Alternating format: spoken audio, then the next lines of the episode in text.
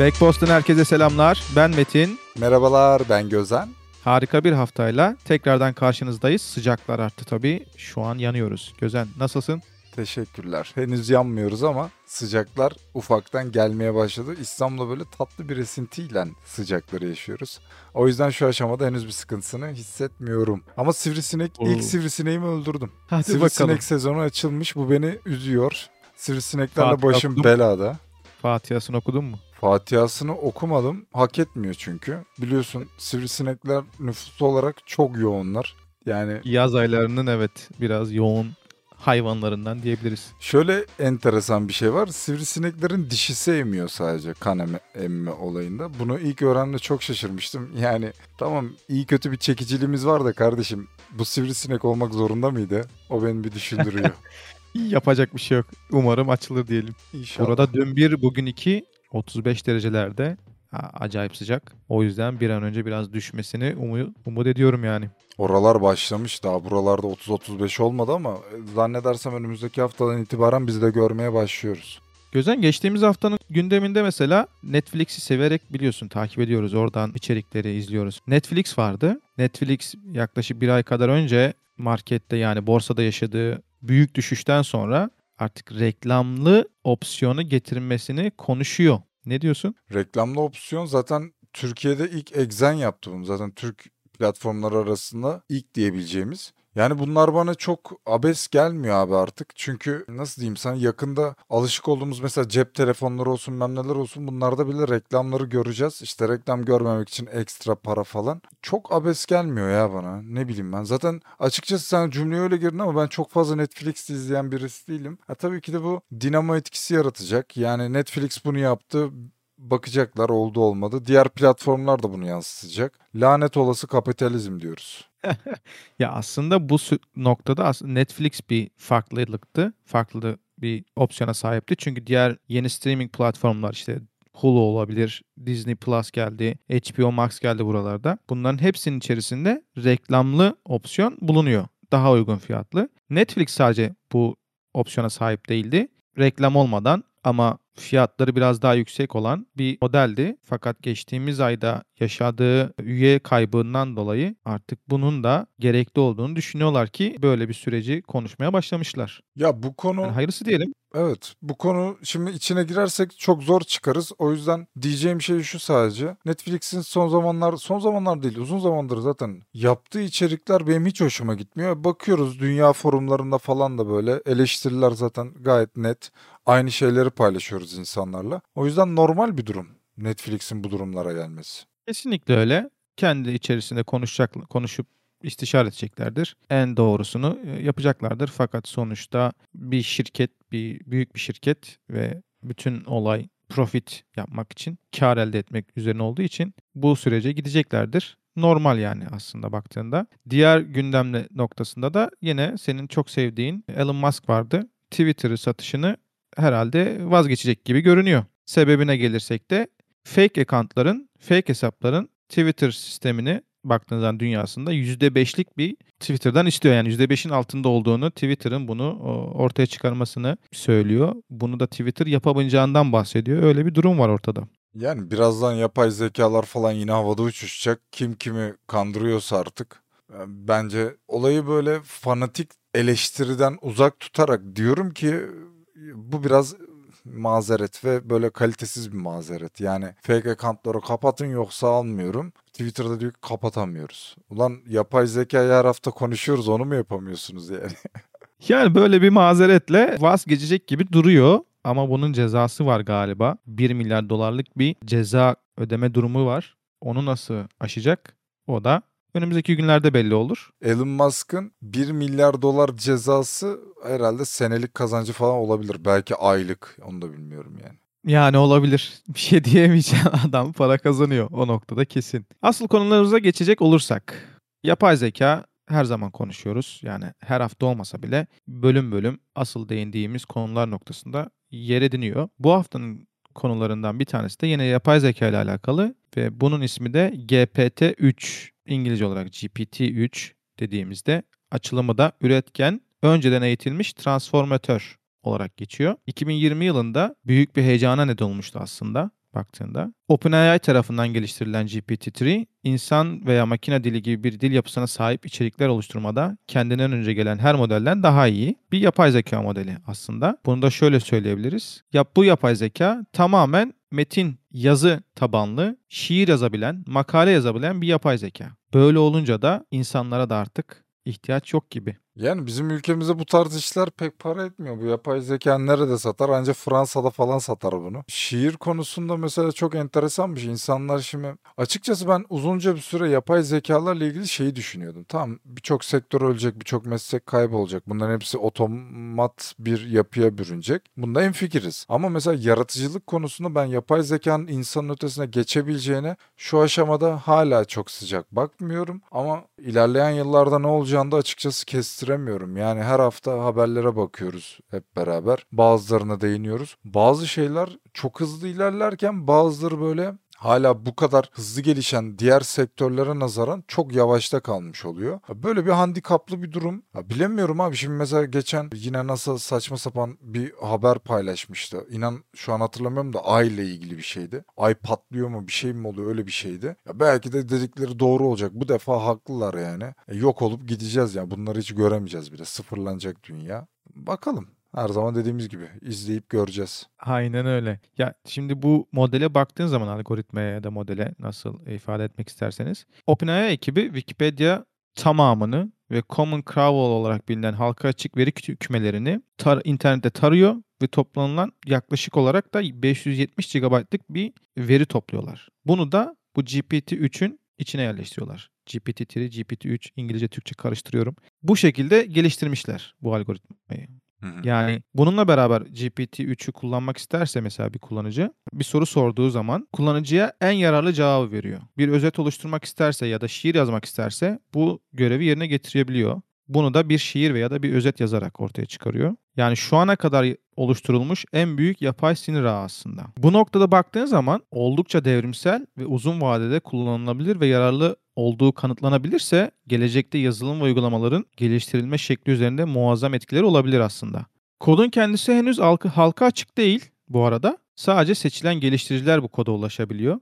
O noktada hani herkesin ulaşıp da tamamen olmayan şeyleri üretmesine engel koyulmuş gibi bir durum var ortada. Bu noktada da iyi bir şey diyebiliriz aslında. İleride nasıl bir geliştirilme oluşturulabilir? Onu tabii ki de kestirmek çok zor ama ileride bayağı etkileri olabileceğini söyleyebiliriz. Daha yeni bir, ya aslında yeni değil versiyonlu ama bu GPT-3 olan işte yeni bir, yani yeni sayılabilecek bir versiyon. O yüzden tabii ki de şu an herkese açık bir sistem değil dediğin gibi. İlerleyen zamanlarda muhtemelen açılacaktır. İnsanlara sunulacaktır bu açık bir şekilde. İlk etapta neyi planlıyorlar, neyi hedefliyorlar?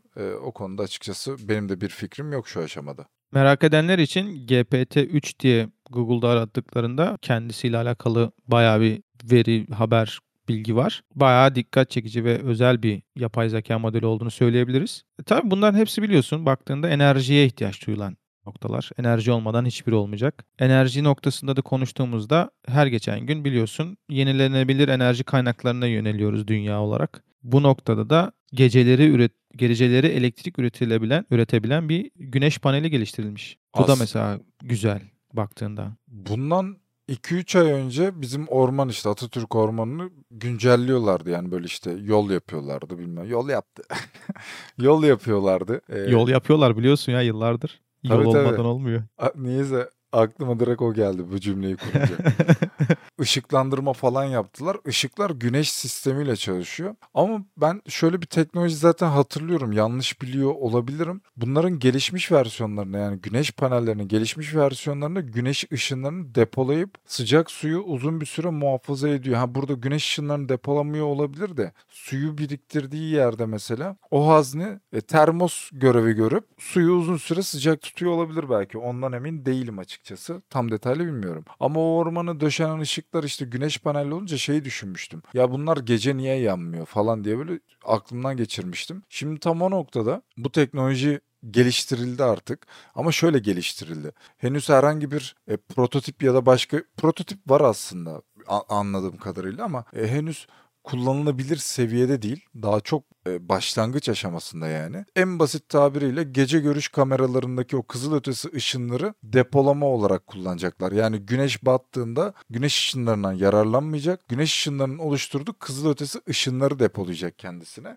Tabii bu süreçte şu an için faydalanmak için civa kadmiyum tellür CTM diyotu olarak geçiyor. 20 derece ısıtıldığında yaklaşık 2,26 miliwatt metrekare enerji üretmeyi başarmış. Bu enerji sadece bir bardak su ısıtmak için yetersiz olsa da teknolojinin geliştirilmesiyle bir güneş panelinin ürettiği enerjinin onda birinin üretilebileceğini belirtiyor. Onda bir de baktığın zaman yani geliştirildikten sonra bile güneş enerji sisteminin yanına neredeyse yaklaşamıyor. Ama tabii ki de yıllar içerisinde aynı seviyeye belki bir tık aşağısında kalarak geceleri de temiz enerjiden faydalanmamızı sağlayabilecek. Kesinlikle öyle. Yani katılıyorum onun dediğine. Çünkü şöyle bir durum var. Bu daha bir prototip. Yani iyi kötü ortada bir prototip var. Bir deneme var ve geliştirilmeye açık bir prototip. Bundan belki 20 yıl sonra ya da bilemedik 50 yıl sonra çok daha iyi hale getirilebilecek bir durum var ortada. Bu olduğunda da sadece güneşe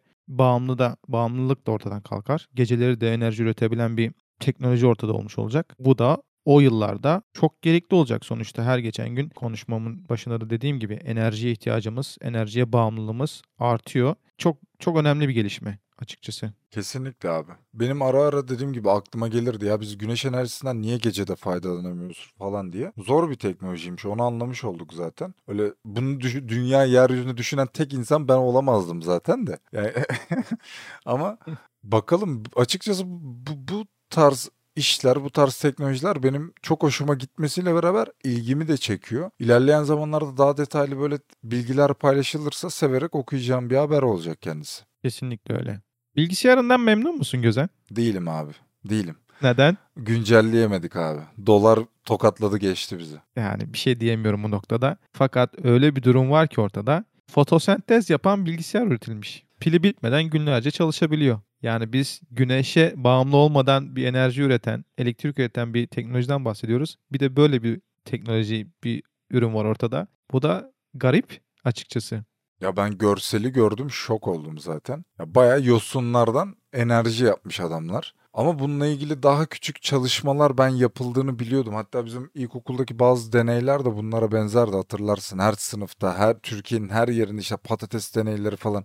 Mesela patatesten elektrik ürettiğimiz deney vardı, hatırlarsın onu da. Evet. Yani o tarz şeylerden az buçuk aşinayım, böyle bitkiden enerji üretme falan, ama şu anda bayağı bildiğin batarya, mavi yeşil alg yani yosunlardan oluşan siyanobakteri kolonisinin AA pil boyutunda bir metal kabın içerisinde yetiştirmişler ve enerji üretebilmişler. Ama tabii ki de şu aşamada şimdi bu yeşil enerji diyoruz, işte bataryalar zararlıdır falan diyoruz, ama şu aşamada anladığım kadarıyla bunun da çevreye bir zararı var. Çünkü direkt yosunları kullanıyorsun, sen ekolojiden bir şey alıyorsun. Yani ekolojik sistemin içerisinden bir şey alıyorsun. Anladığım kadarıyla bu tarz zarara sebep oluyor bu. Yani yarın öbür gün işin içine para girdiğinde mesela kapitalist sisteme bu adapte olduğunda bu defa da yosunlar tükeniyor diye haberler dört tarafı sarar. Şu aşamada deneyler gayet başarılı görünüyor. Çok güzel açıkçası baktığında. Yani şöyle bir şey var. Ya bilimde, teknolojide, bilimsel çalışmalarda özellikle hep işin sonunda insan yararı hedefleniyor. Fakat bir şey yapılırken öbür tarafta ekolojik sistemde, yani ekolojik merkezlemede bir sıkıntı oluşturabiliyor bu çalışmalar. O yüzden yani ne yaparsak yapalım bir şeyi geliştirirken bir şeyin de azalmasına sebep oluyoruz insanlar olarak. Bu noktada yapacak hiçbir şey yok. Bu kaçınılmaz son diyebilirim o noktada. Ama hani bunda bu teknolojiye baktığımız zaman geleneksel bataryalar ve güneş enerjisine kıyasla çevreye daha az zarar verdiği söyleniyor. Bir noktada iyi diyebiliriz yani. Şu aşamada öyle görünüyor ama dediğim gibi yani yarın öbür gün düşünsene, bugünkü teknolojik aletlerin ilk aklına gelenleri düşün ve bunun yosunlarla enerji ürettiğini düşün. Bu defa yosun krizi çıkacak yani. Yosunlar tükendi, bilmem ne balıkları öldü, bilmem ne virüsleri ortaya çıktı çünkü onu yiyen balıklar artık yok falan gibi haberler gelecek muhtemelen. Kesinlikle. Ya zaten yosun, yani şöyle söyleyeyim sana, yosun üreticiliği, yosun toplayıcılığıyla alakalı bir sektör var. Yani balıkçılar değil de yani balıkçılar gibi göllerde, denizlerde yosun toplayıp bunu satan insanlar var. Çünkü yosun yiyen insanlar da var yani, yosun tercih ediliyor aslında. Evet, mutfaklarda, restoranlarda. Yani bu noktada nasıl olur? O da ilginç olacaktır haliyle. Yani ben mesela haberi okuduktan sonra şöyle bir şey de aklımdan geçiyor. Peki biz bunu sulayacak mıyız? Değil mi? Mesela. Sulamayı unutursak ne olacak? Sulamayı unutursak tatile giderken komşuya bırakacağız kasayı. Bunu haftada çiçek bir sularsınız gibi. Diye. Çiçek sular gibi. Düşünsene koca bilim adamları yosundan enerji üretmeyi buluyorlar ama hayatta tutamıyorlar. Yani bu kısmı unutmuşlar. Meğer suyun içine koyacakmışız falan diye böyle. Çok garip olur ha harbiden. Bu arada haberde şöyle enteresan bir şey var. Araştırmaya göre alglerle çalışan ARM çipi saatte 0,3 mikrowatt, buraya dikkat, tüketerek çok temel hesaplamaları yapmak için kullanılmış. Normal bilgisayarların enerji kullanımı iş yükü ve yaş gibi faktörlere bağlı olarak değişse de bu ortalama bir bilgisayarı çalıştırmak için gereken elektriğin küçük bir kısmı. Yani ortalama olarak masaüstü bilgisayar 100 watt güç tüketiyorsa onu çalıştırmak için kabaca 333 milyon alg piline ihtiyaç var. Yani şu aşamada bu teknoloji daha emekleme, hatta doğum aşamasında diyebiliriz. Aynen öyle. Tıpkı bir önceki yani, güneş paneli. Cenin aşamasında falan herhalde. Evet tam olarak öyle. Aynen. Ama bu yeşil enerji olayına biliyorsun bataryaları bak şimdi şurada bir anlaşalım. Petrol Arapların elinde, Arap coğrafyasının elinde. Kabaca anlatıyorum. Zamanında işte Amerika'ya darbe uyguladılar. Amerika hala bunun korkusunu yaşıyor. Çünkü Vietnam'a sıkışıp kaldılar gibi sonuçları oldu. Şimdi petrolü ortadan kaldırmak için elektrikli araçlar, elektrikli teknolojiler, bataryalı teknolojilere geçtiler. Öngöremedikleri bir şey oldu. Çin altyapıyı oluşturuyor. Altyapısı çok güçlü Çin'in batarya üretmede. Evet. Bu defa Çin büyüdü. Çin'den de korkuyorlar. Yani Çin'in de biliyorsun dünyaya yarardan çok zararı oldu belki. Bu defa onları bitirmek için de böyle işte yeşilden, yani böyle yeşil teknoloji, gezegen teknolojisi, yani işte güneşten alalım, yok ayı kullanalım, yok bilmem Mars'taki bilmem ne sıvısından, taşından bilmem ne yapalım. Oralara gidiyorlar. Yani birilerine muhtaç olmaktan ya da birilerini daha da güçlü hale getirmekten kaçınıyorlar gibi geliyor bana. Birçok böyle haftalardır konuştuğumuz teknolojiler biz sıradan insanlar için wow dedirtiyor ama ülkeler bazına tamamen çıkar çatışması olduğundan bu işlerde de böyle çok temiz diyaloglar dönmüyormuş gibi geliyor bana. O noktalara gittiğimiz zaman çok ilginç şeyler var. Çok fazla farklı teorilere gidebiliriz, konuşabiliriz. O açıdan şeyi söyleyebilirim ben. Netflix'i konuştuk. Netflix'te bir tane dizi var. Animasyon dizi. Love That and Robots diye. Bugün 3. sezonun ilk bölüm, 3. sezon geldi bu arada. Sevdiğim bir dizi. 3. sezonun ilk bölümünü izledim. Yani şu konuştuğumuz genel tabloyu çok güzel özetliyor. 10 dakikalık bir bölümle. İzlemeyenler için ya da izlemek isteyenler için bunu tavsiye edebilirim. Genel olarak bu teorilere çok iyi değinmişler orada. Bu dünyayı kurtaracaksak biz insanların elinde, yok edeceksek yine biz insanların elinde. Neler olur 100 yıl sonra onu kimse kestiremez ama gidişat hiç iyi bir yere gitmiyor diyebilirim. Evet, şu aşamada gerçekten öyle görünüyor. Maalesef yapacak bir şey yok. Gözen, haftaya görüşüyor muyuz? Haftaya abi neden görüşmeyelim? Öyle bir dedik ki ayrılık mektubu gibi oldu yani. Niye görüşmüyoruz? Hayırdır?